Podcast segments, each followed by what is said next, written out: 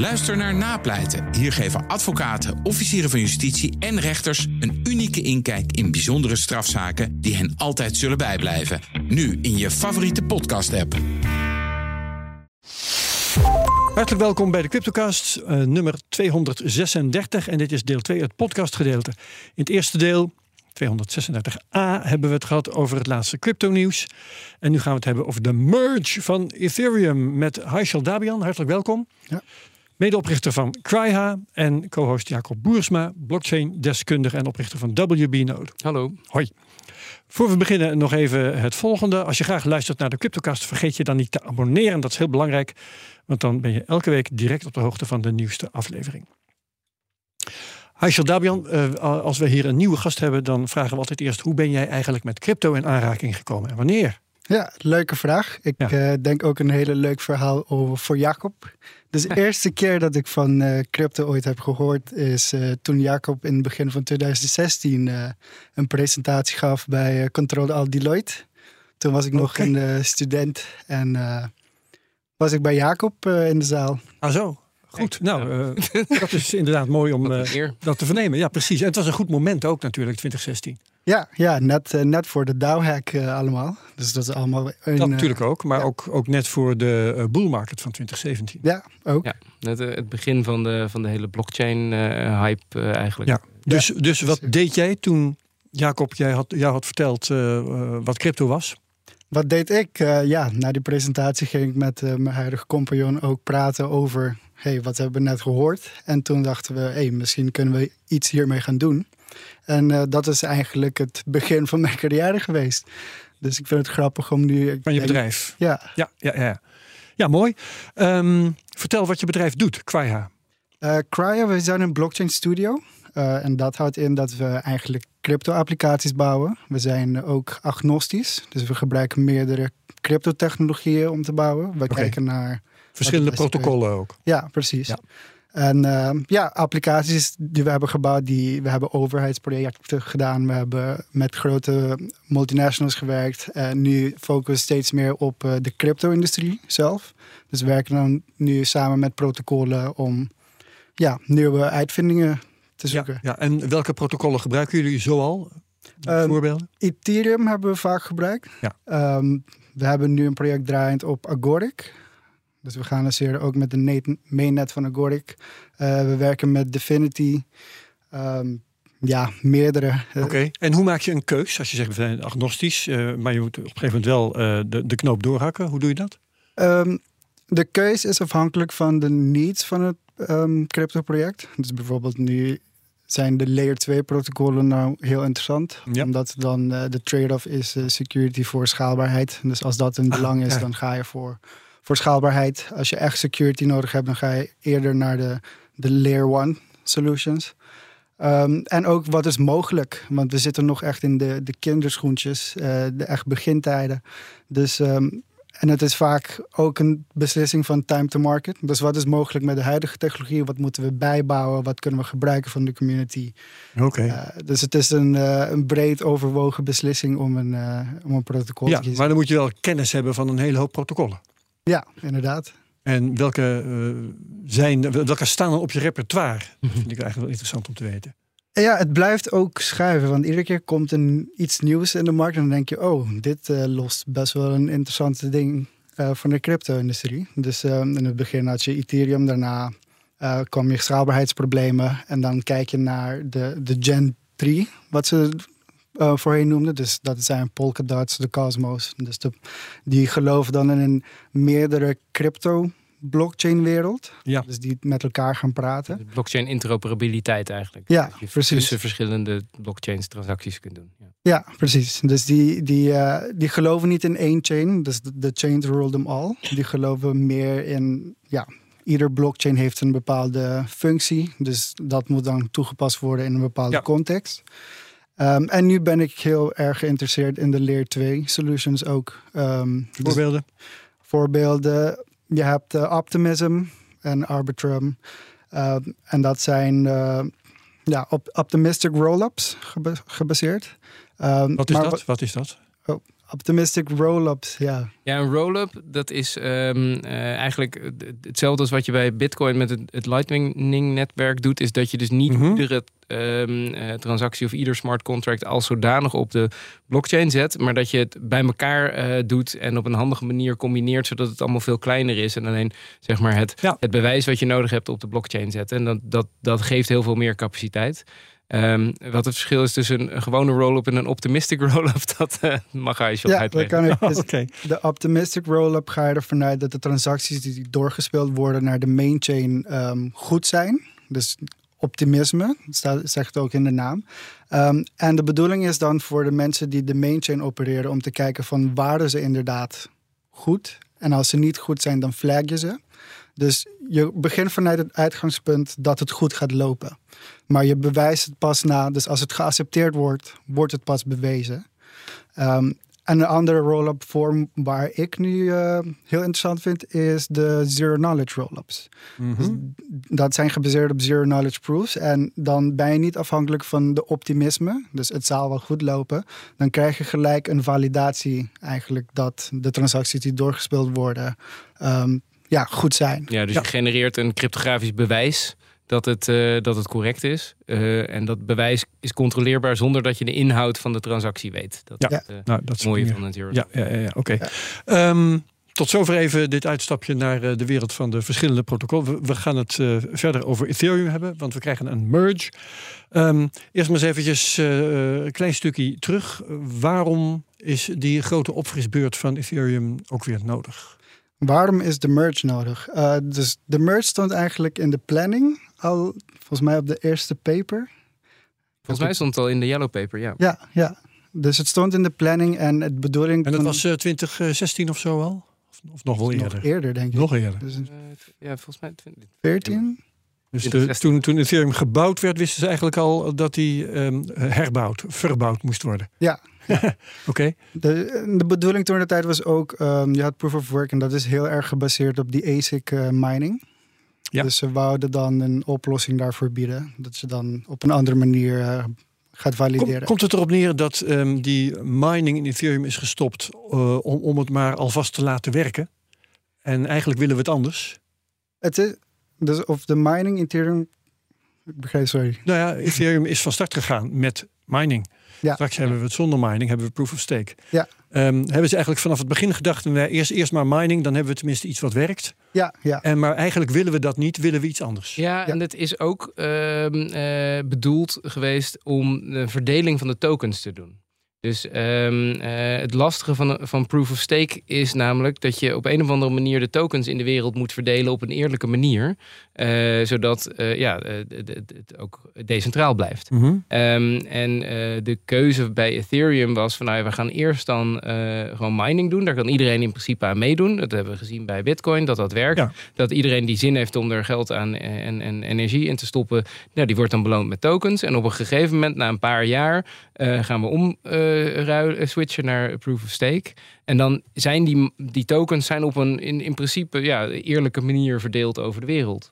Ehm, en dat, eh, je ziet ook eh, zeg maar proof of stake netwerken die vanaf het begin af aan hebben geprobeerd om, eh, om proof of stake op te zetten.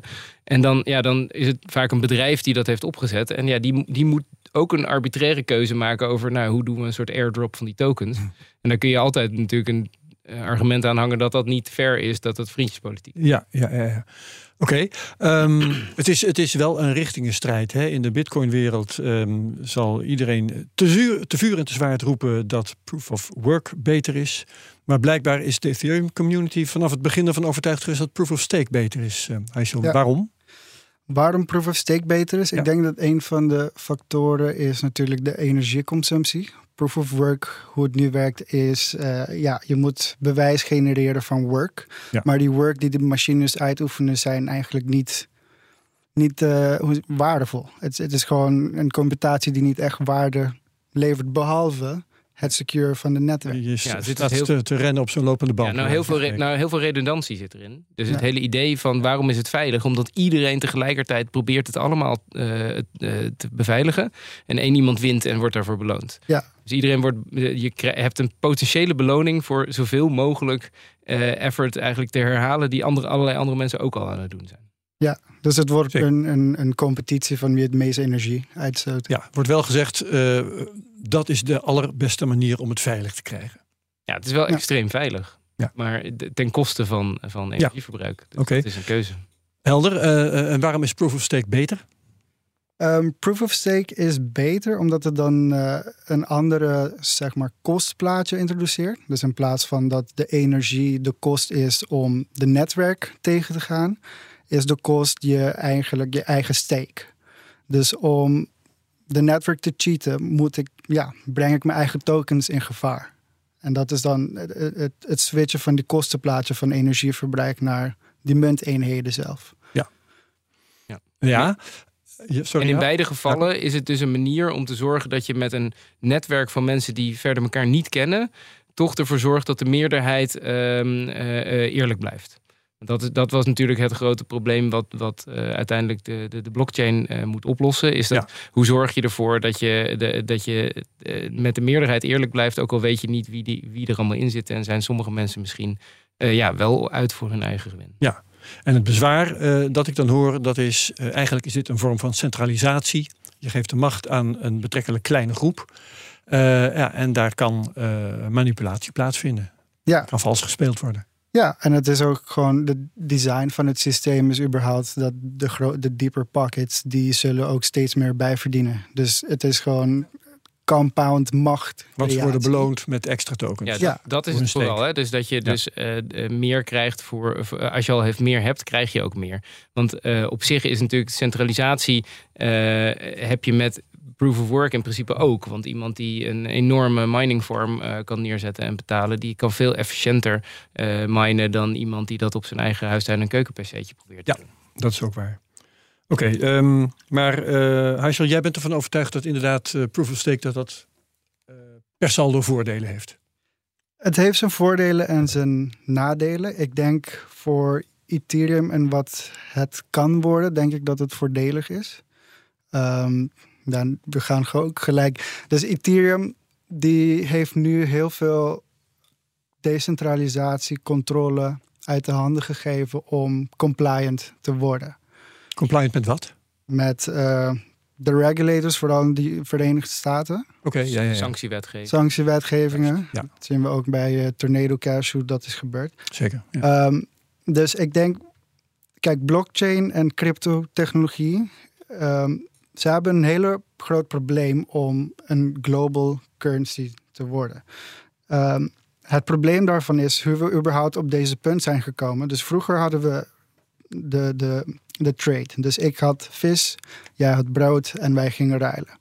En op een gegeven moment ging dat een beetje te lopen. En toen kwamen er bandieten. Dus die kwamen mijn vissen stelen, die kwamen jouw eh, brood stelen. Um, en wat er dan is gebeurd, er, kwam een andere groep bandieten die zeiden: ik ga jou beschermen als jij mij ieder maand een, een, een beetje geeft, een beetje vis geeft. En dat is een soort van de eerste basis van, van ehm, belasting eigenlijk. Mhm. Dus ik bescherm jou tegenover belasting. En dat is dan in de fysieke wereld. En als blockchain dat niet kan faciliteren, dan wordt het heel moeilijk om een, een rijkdom te creëren uh, in de fysieke wereld zonder zo'n militaire een machtspositie. Dus nu als wat er gebeurt in de crypto space, als er een hack gebeurt, gaan mensen naar de politie. Uh, en de politie weet niet wat ze daarmee moeten doen. Dus ik zie cryptotechnologie steeds meer in de rol komen van een enabler van democratie. Uh, dan een anarchistische, wij gaan landen en, en macht eigenlijk overnemen. Oké, ehm, wat ik nou wel graag wil weten, uh, die, uh, die merge, 15 september is op dit moment uh, de, de, planning. Hè? Um, wat, wat gaat er precies gebeuren? Er is nu eigenlijk jarenlang is er getest, software ontwikkeld, er zijn testnetwerken opgezet. Um, de merge, wat gebeurt er? Dus de, hoe we nu hier zijn gekomen, dus de eerste praat over Proof of Stake was volgens mij 2015. Mm Toen hebben ze ook een de Ice Age, volgens mij heet het. Toen de, Difficulty Bomb. Ja, die zit, er, die zit er ook al heel lang in. Ja. De, um, Wat is dat? Nee, dat, oh, even. Um, Ethereum heeft eigenlijk zichzelf uh, opgelegd van nou we moeten op een gegeven moment naar die proof of stake gaan. Dus ehm, dan uh, bouwen we in het protocol iets in waardoor het op een gegeven moment heel erg moeilijk gaat worden om nog te minen met proof of work. Dat heet dus de difficulty bomb. Dus de difficulty, oh. dus wat miners moeten halen om een valide blok te maken. Dat gaat op een gegeven moment exponentieel omhoog. Actief moeilijk maken. Ja, ja. ja. en um, het, het, het dat is een heel aardig principe. Um, maar daarmee zeg je eigenlijk, mining kan straks nog wel. Het wordt alleen extra moeilijk nou, gemaakt. Ja, dat wordt me dus on, on, onmogelijk moeilijk gemaakt. Dus het, het, het, het, is echt... Maar technisch, het is niet zo dat ze... Nee, alleen wat ze dus hebben moeten doen... omdat het um, uh, steeds moest worden uitgesteld... Uh, om naar Proof of eh, Stake te gaan... is dat ze al een paar keer een upgrade hebben gedaan... waarbij die, uh, die Ice Age weer werd uitgesteld. Ja. Uh, dus, dus het is een, een technische harde stok achter de deur, maar zo hard blijkt die niet te zijn, want je kunt die stok toch steeds weer een stukje verplaatsen. Die stok steeds ergens anders neerzetten. Ja, en dat was een koers. Dus dat hebben ze volgens mij in 2015 voor het eerst geïntroduceerd. Uh, dus die Ice Age die komt eraan en dat werd steeds weer uitgesteld. Dus toen kwam ze achter, oké, het is niet zo simpel als we dachten. Ja. Het hele proof of stake systeem. Um, ja, en als je het vergelijkt met een proof of work, je kan een proof of work algoritme met honderden regels code schrijven. Terwijl in de proof of stake is het zo complex dat je nu al honderdduizend regels is dat zo? Oké. Dus de complexiteit van een proof of stake algoritme. dan is het ook riskanter, hè? Want meer code is riskanter dan weinig code. Ja, precies. Dan uh, is er ook meer mogelijkheden dat het mis gaat lopen. meer bugs mogelijk. Dus het, het leek misschien in eerste instantie uh, makkelijk. en dan hebben ze een deadline gezet voor volgens mij anderhalf jaar of twee jaar. En dan gaan we proof of stake implementeren. En dat werd iedere keer uitgesteld met één of twee jaar, één of twee jaar. En nu is de stok achter de deur volgende week. En uh, moet het gedaan worden. Ja. Um, en ja, in de tussentijd, naast de ontwikkeling, uh, zijn ze ook heel erg aan het testen. Want er lopen heel, gewoon heel veel belangen. Er is heel veel meer waarde dan toen de tijd. Um, 2015 was de Etherprijs wat 6 dollar of zo. Mm En nu uh, ja, gaat het omhoog, omhoog. Dus de, de hoeveelheid belangen die er spelen is enorm. De ja. druk is ook heel groot om het heel hoog om het goed te doen. Um, en nu hebben ze drie testnets, um, hebben ze die merge al gedaan. Om te kijken van hoe gaat het lopen, zeg maar de technische uh, flow naar, naar proof of stake. En nu is het op het punt dat het op de main chain gaat gebeuren. Ze hebben het al stiekem op een paar um, uh, nodes van de main chain ook al geprobeerd, toch? Met een soort shadow um, fork, begreep ik. Dat heb ik niet uh, meegekregen. Ja, ja nee, en, um, en het, is, het is dus ook niet dat er, dat er nu iets nieuws gebeurt wat, wat helemaal, waar helemaal nog niks aan is voorbereid. Hè? Dus die, um, uh, de reden dat het een merge heet, is omdat het een samenvoeging is van de main chain met de beacon chain. Die beacon chain die loopt nu ook al een tijdje. Uh, alleen die, ja, die, daar, daar, daar gebeuren nu geen transacties op, maar die loopt nu al wel uh, een tijd parallel aan de, aan de main chain. En die worden samengevoegd. Goed, en, en dan, ja, precies. En dan uh, hebben we dus de, de Ethereum 2.0. Ja, nou ja, goed. Het, het, het grappige is dat um, mensen hebben het dus inderdaad over Ethereum 2.0. Maar als je kijkt naar um, uh, Vitalik Buterin, de, de, de, de oprichter van Ethereum, die zegt eigenlijk van ja, um, met deze merge gaan we van een Ethereum wat 40% af is, naar een Ethereum wat 55% af is. Dus, dus uh, je zou het ook Ethereum 0.55 kunnen noemen. Work in progress. Ja, ja. ja, ja, ja, ja. wat ik wil zeggen is, Ethereum verandert eens in de zoveel tijd van koers. Uh, terwijl Bitcoin dat niet doet. Is dat uh, een juiste vaststelling? Mm, ik denk dat Bitcoin ook van koers uh, verandert. Ja? Absoluut. In welk ja. opzicht bijvoorbeeld? Dus volgens mij heb je iets van tien versies van Bitcoin of zo. Of iets, misschien iets meer. Je, ja, dus dan bedoel je forks, uh, ja. Bitcoin Cash en zo. Ja, oké. Okay. Ja, ja, nee, ja, goed. En de, de, de belangrijkste, uh, de grootste forks van Bitcoin waren, waren natuurlijk ook uh, met, met de hele block size wars. Dus daar zijn ook wel degelijk best wel stevige keuzes gemaakt in hoe het wordt ingericht. Ja, ja, ja. Oké. Okay. Um, kan kan Bitcoin wat leren van Ethereum in dit opzicht eigenlijk? Hmm. Dat is een goede vraag. Ja. Moet misschien nog blijken. Nou, um, ik, ik, weet niet of je de een van de ander uh, uh, moet leren welke kant het op zou moeten gaan. Maar je ziet dat er gewoon hele verschillende filosofieën zijn in hoeveel je wil veranderen aan het netwerk. Dus ehm, je hebt in die zin gelijk dat het steeds moeilijker wordt om Bitcoin te veranderen. en dat is eigenlijk ja, met opzet zo gedaan. Dus ehm, wil je een, een, een Bitcoin-verandering doorvoeren, een improvement ehm, proposal dan, dan moet je best wel veel werk daaraan doen. En dan moeten meer dan de helft van de miners moeten accepteren. Bijna social engineering. Ja, en, en daar, zijn ook, daar is eigenlijk min of meer de ongesproken afspraak dat er eigenlijk nooit een hard fork plaatsvindt. Dus eigenlijk de enige aanpassingen zijn soft forks, waarbij het ook backwards compatible blijft met wat er al is.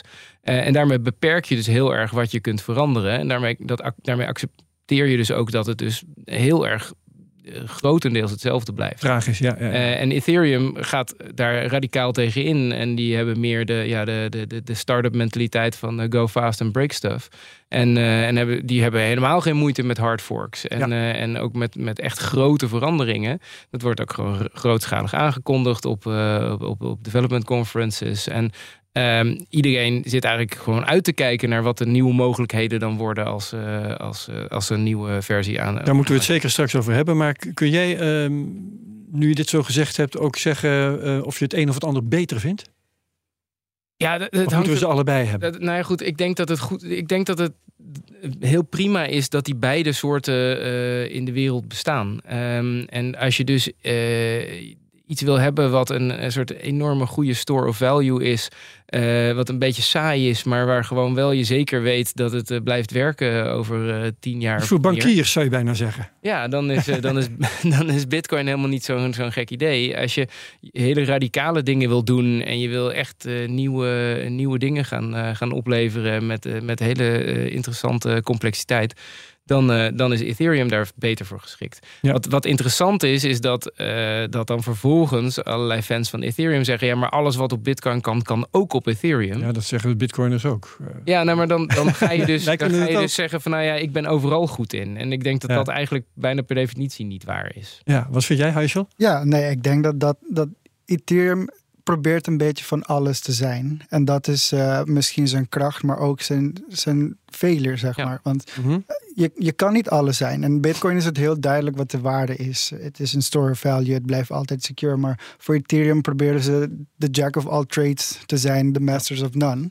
Uh, en dat komt ten koste natuurlijk. En ik denk, hoe meer ik zie van de applicaties die ontwikkeld worden, die een specifieke zeg maar, niche gaan vervullen, dan is het moeilijk om voor Ethereum te kiezen. Want je bent, je hebt de kracht van alles, maar niet de master. Je, je kan niet geoptimaliseerd worden voor dat ene use case. Ja. Um, dus dat is ook het probleem van Ethereum, een soort van identiteitscrisis wat zij ja. uh, nu hebben, omdat ze alles proberen te zijn tegelijkertijd. Ja. Um, Jacob zegt al, heel gaat uh, benieuwd naar wat er mogelijk is. Uh, wat gaat er nu eigenlijk veranderen in Ethereum behalve dat proof of stake? Dat is volgens mij niet het enige. Um, in Ethereum, proof of, dat is het hele no. roadmap voor Ethereum 2 had meerdere zeg, zeg maar upgrades. Mm -hmm. uh, dus, dus er zijn nu um, EVM was eentje, dus de Ethereum Virtual Machine, waar je dan smart contracts kan programmeren. Gaan ze swappen voor de, de WASM. Dus dat is dan WebAssembly Um, ja, dat zegt misschien helemaal niks voor de. Nee, niet in elk geval, nee. Maar, maar wat het om gaat is dat de, de Ethereum Virtual Machine is heel, um, heel zwaar om te, te draaien op, ja. op de netwerk. Um, dus zij hebben dan een lichtere versie gebouwd waar je ah. toch smart contracts kan, kan okay. programmeren, maar dan is het iets Virtual lichter. Machine Light. Ja, ja, want de huidige in, op dit moment zijn, is er bijna niemand die ook maar de computerkracht heeft om een echt een full archival node van Ethereum te draaien. Ja. En dan wordt wel gezegd, van, ja, maar dat hoeft ook niet per se. Maar ja, dan ga je dus wel weer vertrouwen op de paar partijen die dat wel doen. Ja. Die draaien allemaal op uh, in de Amazon cloud over het algemeen. Ja, uh, dat, ja dus als je het veel centraler krijgt, kun je het niet krijgen. nee. ja, dat is ook een paradox überhaupt van deze space. Dus het decentraliteit, maar alle nodes draaien bij de Amazons en Googles. Ja. Um, ja, je geeft eigenlijk die bedrijven heel veel macht. Dus daar moet ook eigenlijk een oplossing voor, voor komen. Ja, ja, ja. Um, als het gaat om wat uh, is er nieuw straks, dan heb ik mezelf nog wel op een dwaalspoor laten brengen. Want uh, ik was gaan denken, de transacties worden sneller en goedkoper. Maar dat is uh, in elk geval nog niet het geval, hè? 15 september. De, nee, en ik denk dat de transacties, de focus moet niet per se op de layer 1 zijn van Ethereum. Ik denk dat de, Mhm. de, de layer 2 Layer one, dat oplossingen- is de tra- transacties. op Ethereum netwerk zelf. Dus Mhm. die draaien op de, de gas fee van Ethereum. Ja. Uh, maar voor de, de average uh, programmeur die een applicatie gaat bouwen, is het dan meer voordeliger om dat op een layer 2 te bouwen. Ja. Ja. Want die kosten die zijn die te komen vergelijken met het Lightning-netwerk eh, eh, Ja, voor Bitcoin. precies. Zulke dingen. In theorie wordt het Ja. ietsje sneller, omdat eh, je krijgt eh, meer finality. Dus een, een, een nieuw blok op eh, de Ethereum na de, met, met die validator nodes is, is eigenlijk met zekerheid eh, gewoon goed en blijft, blijft staan. Terwijl je nu heb je, net als bij Bitcoin, soms dat je, dat je collisions krijgt. Alleen bij, bij Ethereum krijg je die veel vaker, omdat eh, En wat zijn collisions? ja, dat, dat er dus twee miners eigenlijk tegelijkertijd een valide blok eh, vinden, maar Ah, zo. dat niet hetzelfde is. En die worden dan de wereld ingestuurd. En dan degene die als eerste eh, de meerderheid van het netwerk eh, bereikt, die wordt eigenlijk geaccepteerd. Maar in de tussentijd kan jouw eh, eh, blok kan wel al een tijdje geaccepteerd zijn en dan wordt die weer teruggedraaid. En dat is, dat is heel vervelend, want dan, dan moet je dus wachten op een aantal ja, confirmations. het vertraagt ook. Ja, ja, Ja. dus eh, en dat, dat gebeurt niet vaak, maar het gebeurt eh, vaker op Ethereum dan op Bitcoin, omdat die, die tijden tussen die blokken korter zijn.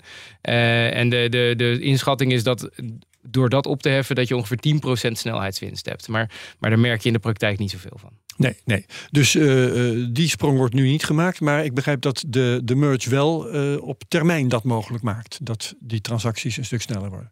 Ja, dat, dus, ja. Dat, Het is, het is een deel van de roadmap die uiteindelijk Ja. leidt naar een veel sneller netwerk. Ja, oké, nou goed. Eh, daar wachten we dan geduldig op. Wat doen we intussen met de miners? Want die, eh, die hebben al die tijd braaf zitten minen. En natuurlijk ook eh, het netwerk wat dat betreft vooruit geholpen. Eh, die staan met lege handen. Ja, dat is ook ehm, een van de risico's überhaupt van de merge, is om die miners, zeg maar, de nieuwe chain te laten accepteren. Ehm, die hebben e- enorme economische belangen om eigenlijk niet voor Mee de merge te gaan. Om Ja. door te gaan met de, met de oude chain eigenlijk, zeg je dan. Ja. En Ja. Is, is, dat een, is dat een reëel risico? Dan, dan krijg je dat je dus dat je net als bij de eerste eh, eh, fork van eh, Ethereum, dat je een soort eh, Ethereum eh, en een Ethereum Classic eh, weer gaat krijgen. Ja. Ja, dat, dat is een risico. Dat, eh, Nou, sterker, dat was een, heel raar, een hele rare situatie. eh, volgens mij een week of twee geleden. Toen eh, kon je op CoinGecko en zo al eh, een Ethereum POW zien.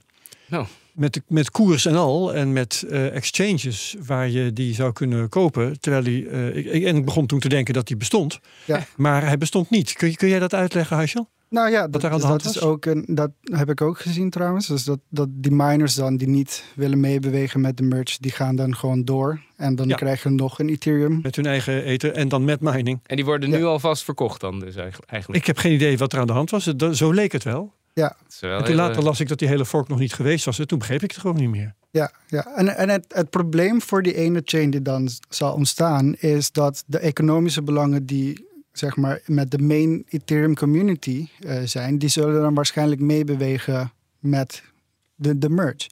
Ehm, dat komt omdat de, vooral door de stablecoins van deze wereld, dus die, die hebben dan ehm, heel veel macht verzameld. De stablecoins zijn dan de één op één koppeling van een dollar bijvoorbeeld eh, met, met een cryptomunt. Ja. Ehm, dus er is heel veel geld in de hele Ethereum space die is afhankelijk van de dollar. Dus er zijn een paar centrale ja, dus je partijen. hebt de, de, de, de Tether ehm, eh, USDT en eh, de, de, de, de Circle. Ja, en, eh, al die- USDC. al die- ja. En, en wat er is gebeurd is, dus omdat zij die stablecoins hebben kunnen maken, is dat ook een soort van ehm, safe, eh, veilige collateral voor al die DeFi-protocollen. onderpand. Dus heel veel, inderdaad, he- heel veel eh, DeFi-protocollen die zijn uiteindelijk ook afhankelijk van de USDC's en de tethers van, van deze Ja. wereld. En, en als zij zeggen van wij gaan mee met, met de merge, dan al die tokens die ook eraan gekoppeld zijn, indirect of direct, die zullen dan ook mee moeten bewegen. Want dat betekent dat als dat niet zo is, als zij blijven, dan is de waarde van die token niks meer waard. Want je kan Ja. niet twee. je hebt er in één keer twee, ja. Ja, en je kan niet twee, eh, twee eh, pegged tokens hebben op Nee. dezelfde asset. Nee. Nou, zelfs als voor de NFT's, dat was ook een van de vragen die, die werd gesteld op Twitter naar aanleiding van deze aflevering. Van ja, wat, stel dat het dus straks splitst, dan heb je dus in één keer al je NFT's heb je dubbel. Ja. Dat, is, uh, dat is wel mooi als, je, als het ook iets waard blijkt te zijn. Uh, nou ja, iets waard. Misschien worden ze dan juist wel minder waard. Ja, nee, Want uh, twee echtheidskenmerken voor hetzelfde ding, dat is fataal. Ja, Nou ja dan, dan, dan, dan is het niet meer schaars. Dus nee. Dan is het dus inderdaad ineens een heel stuk. dat is wonder. Maar bovendien, als ik me probeer te verplaatsen in die miners. Wat heb je eraan om zo'n fork uit te voeren? Want dan heb je weliswaar je eigen coin waarin je dan lekker door kunt minen. Maar ehm, als, dat, eh, als het alleen voor jou voordelig is, dan gaat dat natuurlijk niet lukken. En dat zag je eigenlijk ook, hoe, hoe dat dan ook gekomen kan zijn uh, met, met die uh, Ether POW die op, uh, op CoinGecko te zien was, die begon met een koers van precies met een koers van 130 dollar, wat al minder dan 10% is van de koers van dat moment. Ja. En die ging in, in no time ging je naar ver onder de 100 dollar. Ja. Ja, dat zou gebeuren. Niemand wil zo'n ding hebben, dus hoef je, ja, als je, dan kun je hem wel minen, maar dan levert het niks op. Nee, precies. Het uh, creëert een beetje de, de oude situatie, maar dan erger. Dus van Ethereum ja. Classic. Ja. nu heb je allerlei assets op die chain die eigenlijk geen waarde hebben. Want die zijn allemaal naar de, naar de nieuwe chain. Is de redelijke verwachting als ze dit gaan proberen dat het een stille dood sterft? Dat, ja, dat, iedereen, iedereen zo, uh, zo snel dat gaat proberen te verkopen dat die hele koers helemaal in elkaar. Dat wordt ook eh, links en rechts geadviseerd. Als ik daar stukken over lees uh, van uh, ja. Hm. deskundigen. Ja. En, maar het gevaar, dat is ook het gevaar van de merge überhaupt. Is dat dan je laat weer zien dat de macht van de dollar dan een enorme rol speelt in, de, ah, ja. in de Ethereum community. En uh, dat kan je als negatief uh, zien, maar het is, het is ook positief. In de zin van, ja, het is waarschijnlijk heel erg beïnvloed van de, van de dollar. Um, maar dan wordt het een soort van de compliant cryptocurrency. En ik ben ook ingestapt in deze wereld met een radicale crypto gaat de wereld veroveren. En ja, ja, ja. gewoon heel anarchistisch, I guess. En um, en nu begin ik steeds meer de waarde te zien van juist de compliance side van, van de cryptotechnologie. Ik denk dat het enorme efficiëntie kan bieden aan democratie en ook transparantie kan bieden. Dat er toch beschermingsmechanismen zijn voor consumenten, voor bedrijven, voor, hm. voor, voor, staten misschien. Ja, precies. En dan, ja. dat zie je nu als een hele duidelijke beweging van de space. Van wij gaan eigenlijk die compliance kant op. Hm. Uh, wat dan het iets meer ook uh, toegankelijk maak voor alle instituten die er zijn. Om ook, om, om, ook in te kunnen stappen.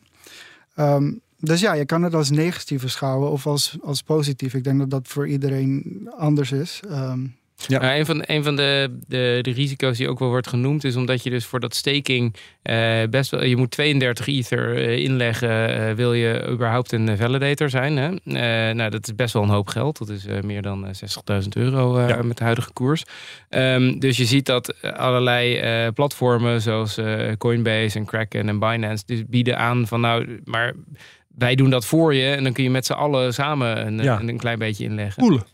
Maar daar, ja, precies. Maar door die pools krijg je natuurlijk dat, het, dat, dat de, de macht over, um, over die validators best wel over een klein groepje partijen verdeeld is. En dat de, de angst is van nou, dat zijn de partijen waar de, de autoriteiten straks gaan aankloppen als, uh, als ze dit, uh, dit hele netwerk oh, ja, ja, gaan censureren, zeg maar. Ja, ja censureren, uh, weet het, surveilleren, noem maar op.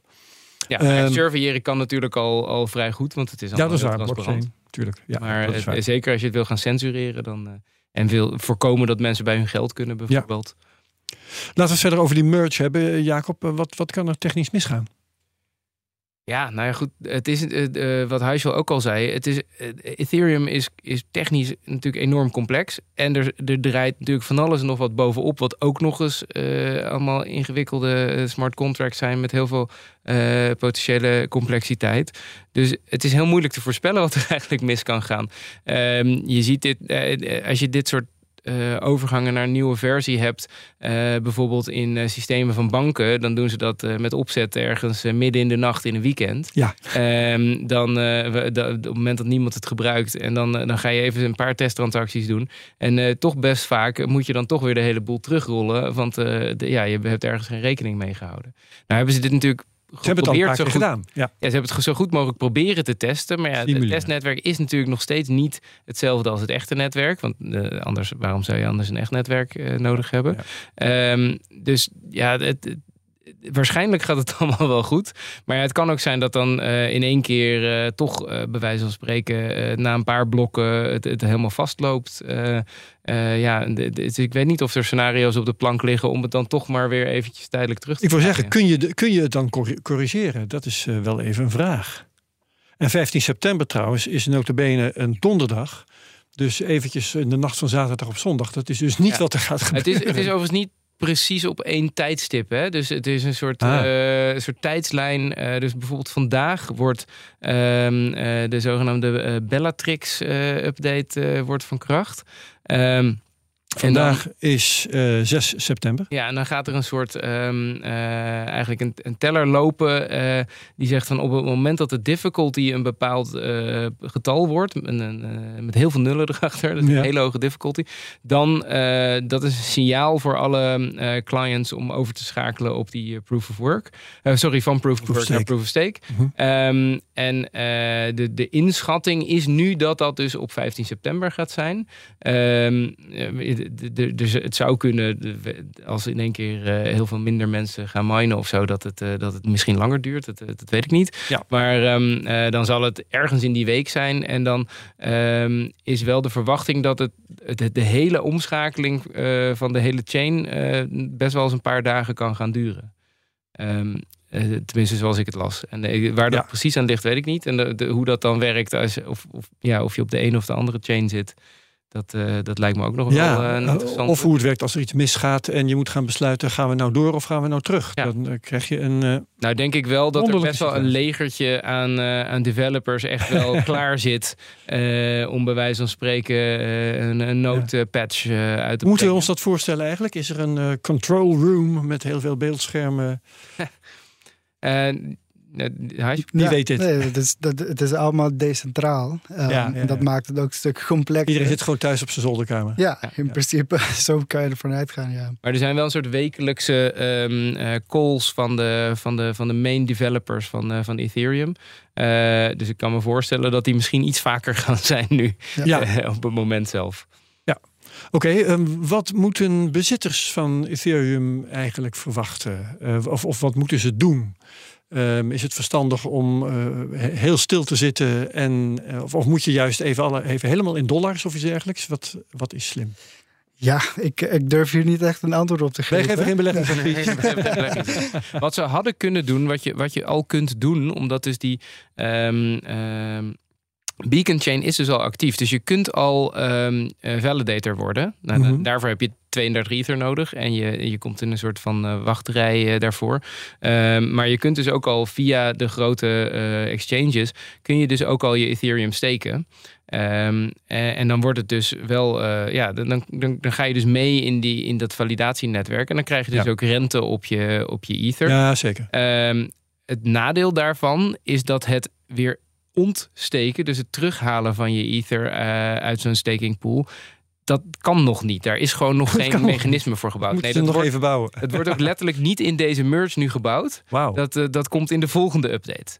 Dus uh, dat maakt het wel in die zin spannend. Ja. Je moet er wel echt in geloven, wil je het, uh, wil je het uh, dus nu ja. steken. Want ja, je, je, je kunt het er niet zomaar ineens weer uithalen. Je moet je centjes niet overmorgen ja, nodig het is, een, het is een soort termijndeposito, zullen we zeggen. Ja, ja, ja. Maar, maar voor, de, voor de, de holder van de ETH um, is dit wel heel erg voordeliger. Want het nieuwe, het, het creëert zeg wat ultrasound money. Dus dat het van een inflationary systeem gaat naar een deflationary. Dus ja. dat is toch uh, best wel ja, er komt in ieder geval heel, er komt heel veel minder uh, ether dadelijk uh, bij per, per dag. Omdat, ja. omdat dat hele mining dus weggaat. Um, maar je krijgt mm -hmm. wel dus inderdaad rente op je gesteekte ether. Dus, dus voor, als je niet aan en zijn dat nieuw gegenereerde coins, die rente? Ja, die, die, de, volgens mij wordt dat voor een deel betaald vanuit de gasprijs. Maar volgens mij ook. Ja. Ja. Mm -hmm. uh, de fees. Ja, maar de, in ieder geval gaat het dus inderdaad. Uh, het, de theorie is dat het, dat het dus wel veel schaarser wordt, ook Ethereum, omdat er dus veel minder uh, per, bijgemind wordt. Ja. Um, en dat zou dus betekenen dat het dan dus ook meer waard zou moeten worden. Maar ja, dat, dat, is, dat is niet per se hoe de markt altijd reageert natuurlijk. Hè? Dat zie je ook bij bitcoin. Uh, als dat echt zo was, als het schaarste alleen maar voor een opwaartse prijs zou uh, zorgen, dan zouden we ook nooit het hebben over een dalende bitcoin. Nee, maar goed, lange termijn kan het, eh, kan het wel zo werken. Dat is wel de, dat, Eventueel. Ja, dat is wel de voorspelling, maar dat is natuurlijk de voorspelling van mensen die fan zijn van Ethereum. Dus ja, dat is. Uh, Ik uh, lees intussen wel dat exchanges, partijen als FTX, Binance en zo, dat die heel voorzichtig gaan zijn rond de tijd van de merge. Ehm, ergens las ik uh, eh, FTX, geloof ik, daar kun je wel traden. Of was het Binance, een van de twee kon je wel traden. Maar je kunt niet um, storten of ja. uh, opnemen. Maar dat is ook, dat is ook logisch. Hè? Dat, zie je ook, dat zag je ook bij de, de forks van, uh, van Bitcoin en zo. Dat, dat, dat dat eventjes allemaal wordt stilgelegd. Omdat je weet even gewoon nog niet wat er precies gaat gebeuren. En als er iets, iets misgaat uh, en mensen kunnen in één keer uh, hebben een loophole. Waardoor ze in één keer hun, hun ether kunnen verdubbelen. Of, of in één keer helemaal kwijt zijn, bij wijze van spreken. Ja. Um, wat je ook wel, zeker als er wel echt een, een fork ontstaat met een, een Ether POW bijvoorbeeld. Dan wil je ook voorkomen dat mensen per ongeluk hun ether naar, het verkeerde, naar de verkeerde chain gaan sturen. En dan dus dat ze gewoon helemaal kwijt zijn. Ja, ja, ja. En, je, en als laatste heb je dan ook nog natuurlijk oplichters. Want eh, oplichters luisteren naar ieder nieuws en proberen mensen de, op basis daarvan te bewegen iets te doen. Dus er is ook echt door de Ethereum Foundation gezegd van jongens, je hoeft niks te doen uh, als, ETH, als ETH-holder um, op het moment dat deze merge gebeurt, als je een mailtje krijgt van iemand die zegt dat je wel iets moet doen, van uh, nou, stuur al je ETH voor de zekerheid naar dit adres, ja, ja, ja. dan is het dus helemaal veiliger. Ja. Ja, dan uh, word je Wij houden jouw Ether vast tijdens de merge om zeker te zijn dat je het daarna weer terugkrijgt. Ja, dat... ja en stuur meteen je seed even mee. Ja, en je pincode. Ja. Um, maar goed, er, er, er, is van alles omheen. Uh, NFT's werden al genoemd. Allerlei smart contracts zijn er. Uh, partijen met, met grote bedragen. Um, het is, het, is, het is wel gewoon riskant. Nou ja, ja, iedereen, iedereen loopt, loopt eigenlijk risico nu. Ja, iedereen houdt nu een beetje zijn adem in. Je kunt niet uitsluiten dat na 15 seconden geen ether meer is. Nee, of, ben ik nou te, te negatief? Nou, het, het, is, het is natuurlijk nog steeds uit en terug getest. Hè. Dat kunnen we niet vaak genoeg benadrukken. Maar um, uh, Vitalik heeft het zelf uh, ook al vergeleken met... ja, je bent toch in een, in een vliegtuig dat aan het vliegen is... De motor aan het vervangen. ja, je gaat een propellervliegtuig ombouwen naar een, naar een jet... Terwijl je aan het vliegen bent. Even Toch even spannend, ja. Ja, ja, ja. Hoe spannend vind jij dat, Huisel? Ik vind het heel erg spannend, ja. Ik denk, het, het is, je wat hebt niet... het voor jouw bedrijf eigenlijk? Wat, wat doe je nou als bedrijf dat toch ook het nodige doet met uh, het Ether-protocol? Ja, wij, wij zitten eigenlijk een beetje vanaf een afstand. Uh, wij doen niet echt aan, aan trading en, en, al die dat dingen. Wij gebruiken technologie vooral om gewoon applicaties te bouwen. Ja. Dus echt voor wat zij ook zeg maar willen. Dat programmeurs technologie gaan gebruiken voor echte toepassingen. Maar is het voor jouw klanten verstandig om alles maar even uit te zetten op 15 september of hoeft dat niet? Nou, ik denk, ja, als je eenmaal erin zit, dan, ja, dan ga je gewoon ermee, denk ik. Um, maar ik denk gewoon überhaupt voor de space dat het wel een, een heel belangrijk datum is ja. om te kijken hoe het gaat uitspelen. Ja. Maar als Ethereum gebruiker eh, al heb je maar een uh, wallet met Ethereum erin, moet je dan, moet je dan eigenlijk upgraden? Ik heb geen idee.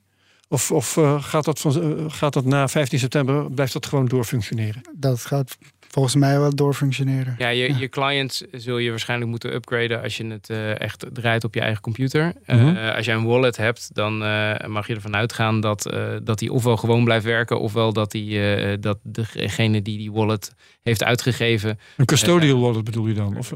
Ja, bij een custodial wallet zal, je, zal, zal degene die, die hem voor jou. Sowieso de zorg van een ander dan. Ja, ja, een nieuwe een update moeten zorgen dat die, in ieder geval op zijn minst dat je na die merge zorgt dat je naar de goede adressen. Ja, nee, maar als ik echt een, een wallet heb in een app, de, de, waarvan ook de uh, not your keys, not your coins, maar ik heb wel mijn keys, dus ik heb wel mijn coins op mijn smartphone of op mijn laptop of wat dan ook. Nou ja, die keys dan, veranderen in principe niet. Die veranderen Als je die goed hebt opgeslagen, dan ja. uh, ben je eigenlijk. Maar dan, jij zegt dan moet je waarschijnlijk wel die wallet gaan upgraden. Ja, dat, dat zie je wel. Maar dat zul je sowieso vaker moeten doen. Gewoon uh, überhaupt uh, de, als je veilig wil blijven. Want de, die wallet software heeft natuurlijk op zichzelf ook uh, bugs en dergelijke die erin gevonden worden. Helemaal los van de, van de blockchain. Ja. Wat denken jullie dat de koers gaat doen? Big smile. Ja, nou ja, dat is altijd. Ja, de, de, dat soort voorspellingen die zijn natuurlijk altijd uh, mooi om dan achteraf te zien dat je het helemaal mis had. Um, je ziet natuurlijk dat heel veel al ingeprijsd is in de koers. Hè? Dus de Ethereum-koers is uh, toen het steeds duidelijker werd dat het ook echt uh, half september ging gebeuren. Zie je hem dus ook dat, dat hij best wel een stukje gestegen is daardoor. Um, ja, ik kan me ook voorstellen dat, dat daar misschien ook wel weer zenuwen ingeprijsd zitten. Dus het, in theorie, als het goed gaat, zou, zou je verwachten dat hij dan in ieder geval omhoog gaat vanwege het, de, de euforie dat het gelukt is. Ja, ja. ja. Um, maar ja, nogmaals, geen beleggingsadvies. Nee, nee, nee. nee Want het kan ook misgaan. En uh, Precies. Ja, dat, uh, dat, ja, goed. Het, het, het is echt kan, een. Uh, beide kanten ja, op. Het is een, het ja. is een soort coinflip. Het is, het is wel zo, Huisel, dat in de aanloop hier naartoe. heeft de Ether best wel een rally doorgemaakt. Hè? En die is dan wel een beetje verstoord door wat de baas van de centrale bank in Amerika allemaal roept. Maar um, heeft het beter gedaan dan Bitcoin. Ja, en ik denk dat, dat dit ook dat, een, een rol speelt. Er blijkt een, zeker optimisme uit, toch wel? Ja, ja. Ik denk dat, dat dit merge ook een rol speelt. Want mensen zien de, de opportunity, zeg maar, dat het omhoog gaat door en, en zo'n grote upgrade. Uh. Ja. Ja. Ja. Oké. Okay, um, wordt wordt uh, Ethereum nu kwetsbaarder voor, uh, voor regelgeving? Um, door proof of stake? Ja, ik, ik denk van, van wel. Um, en ik, ik, zie dat ook eigenlijk als positief, moet ik zeggen. Ja, ja dat zei je net toch eigenlijk al, hè? Dat ja. uh, compliance. Ja, dat het, het, het, is. het, wordt, het gaat steeds meer die kant op, zeg maar. Met, ook met de, dit merge. Erbij. Ja, de, de, je hebt natuurlijk, je krijgt nu een mechanisme dat eigenlijk het netwerk ook um, kan zeggen van hey, deze validator doet iets tegen de regels, dus we, we slashen uh, zijn, uh, zijn uh, ingelegde ether. Ja. Um, Vitalik heeft ook zelf gezegd van dat hij er een voorstander voor zou zijn als dat mechanisme ook wordt ingezet om bijvoorbeeld validators die dus wel censureren, het zij op basis of bijvoorbeeld naar aanleiding van een, een verzoek van een uh, van een opsporingsinstantie, dat je ja. dat dus zou gebruiken om dan hun steek te, te slashen. Maar dat zie ik persoonlijk niet als heel realistisch, want juist die validators die door de overheid zouden worden aangesproken, zijn ook degene die het grootste deel van de, van de, van de voting uh, daarin hebben. Want dat zijn de ja. partijen met, met heel veel van die ether. Ja. ja. Asjel, wat, um, wat wil jij nog voor nieuws in de ether van de toekomst? In de ether van de toekomst? Ja. Um, wat heb je nog nodig? Wat staat op je verlanglijstje? Ik, um, de toepasbaarheid van zero knowledge proofs vind ik heel interessant. Uh, voor het schalen, maar ook voor de applicaties waarmee je dat kan. Dus de dingen die je kan bouwen met zero knowledge proofs. Dus om een voorbeeld te geven, uh, heel veel van die spellen die nu op um, Ethereum uh, leven, die zijn spellen waar je alle informatie zichtbaar is. Dus Mhm. denk aan schaken, dan heb je alle informatie op het bord. Ja. Uh, maar er zijn andere spellen die, waar je een gedeelde state hebt, dus bijvoorbeeld een kaartspel, dan is het belangrijk om te kunnen valideren dat diegene de kaart in zijn handen heeft, zonder dat ik mag inzien wat voor kaarten er is. Ja. Dus ik denk dat dat soort toepassingen die mogelijk worden door middel van uh, zero knowledge proofs uh, heel interessant zijn voor ja, de dingen die ik daarmee kunnen bouwen. Ja, en dat is er nog niet. Ja, en dat het moet komt, komen. Het komt eraan. Dan Uh, zou je dus een soort van Ja. bewijsbaar eerlijke casino's kunnen bouwen online. In principe wel. Oh, dat, ja. is, dat is, daar is wel behoefte aan, denk ik. Ja, maar dat zit, dat zit dus al in de pijplijn, begrijp ik. Uh, maar iets wat voor de, voor de toekomst, wat nog niet in de pijplijn zit en wat jij wil. Hmm. Moeilijke vraag. Ik denk dat als ik dat zou weten, dan had ik het al gedeeld. Ja, vast. Ja, Of- Of, of zelf gebouwd. Of zelf gebouwd, ja. en uh, hoe zit het voor jou, Jacob? Zijn zijn er dingen waarvan jij zegt van dat, dat zou Ether nou eigenlijk best kunnen gebruiken? Uh, nou ja, goed. de- net, als, net als alle blockchain-netwerken kan het een heel stuk eh, gebruiksvriendelijkheid gebruiken. Maar ik denk dat dat natuurlijk vooral zit in de applicaties die erop worden gebouwd. Precies. Um, en wat het, wat het echt uh, wel nodig heeft, is dus dat het op een of andere manier zodanig uh, licht gewicht kan worden gemaakt dat het op heel veel simpele devices kan worden gedraaid. Want de, de, de neiging om het zo Ja. complex te maken dat het alleen maar in grote datacentra van hele rijke bedrijven draait, dat, dat werkt gewoon centralisatie in de hand. En ik denk de kracht van deze technologie wordt groter naarmate die decentraler is. Goed. Nog iets wat jullie kwijt willen wat ik niet heb gevraagd? Wat ik ten onrechte niet heb gevraagd? Nee, ik heb... Diepe stilte. Uh... Goed zo. Nou, dan uh, beëindig ik hiermee uh, deze CryptoCast. En ik dank jullie heel hartelijk. Uh, Dabian van Cryha, co-host Jacob Boersma van WB Node. En volgende week is Sebastian van Erne hier te gast. Met hem spreken we over het organiseren van Bitcoin Amsterdam 2022. Dat is dan weer in oktober. En co-host daarbij is Bert Slachter. Vergeet de CryptoCast niet te delen met je volgers op Twitter met de mention at CryptoCastNL. Reviews moet je achterlaten op Apple Podcasts. Dan kunnen we beter worden gevonden. Like, subscribe en comment op YouTube. En wat de CryptoCast redactie betreft. Dankjewel. Tot volgende week. Dag. BNR Headlines. De hele dag binnen- en buitenlandse politiek. In Nederland hebben we geen munitiefabrieken. De hele dag economie. Vijf dagen in de week bezorgen, dat kan niet uit. De hele dag technologie. Amerikanen weer op de maan. Heb je eigenlijk geen tijd, maar wil je toch op de hoogte blijven? BNR Headlines. Het laatste nieuws, maar dan in het kort. Ga naar je podcast-app en abonneer je op BNR Headlines.